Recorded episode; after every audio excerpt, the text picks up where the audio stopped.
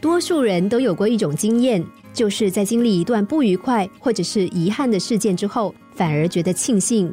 比如，幸好当时没有买成那间房子，幸好当时没有跟他结婚，幸好当时没有被录用，幸好当时没有答应，幸好当时没有去参加。有时候，不管我们多努力，多么拼命去追求强烈渴望得到的东西，就是得不到。那是因为上天有更好的安排。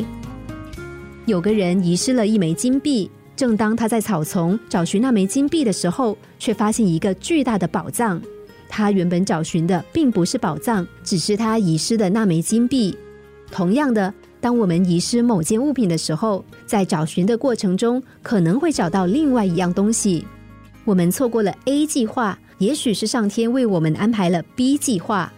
当时空环境不允许我们现在完成某件自己想做的事情时，这只是代表着未来还有更好的选择在等着我们。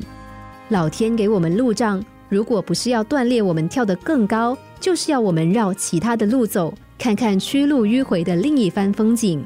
你陷入困局，可能是上天要你不再局限自己；你遇人不淑，可能是上天要你在遇到好人之前遇到坏人。让你学会爱和懂得珍惜，你不可能错过什么，因为错过的都不是属于你的。等事过境迁再回头来看，你就会懂，就会领悟。幸好天不从人愿。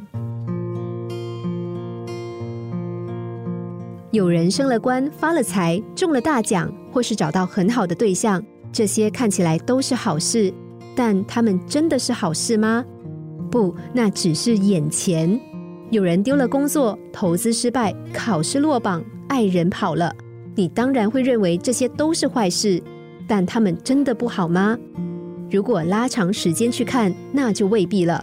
事过境迁，也许你会发现，那些曾经以为的不幸，原来只是迟到的幸福。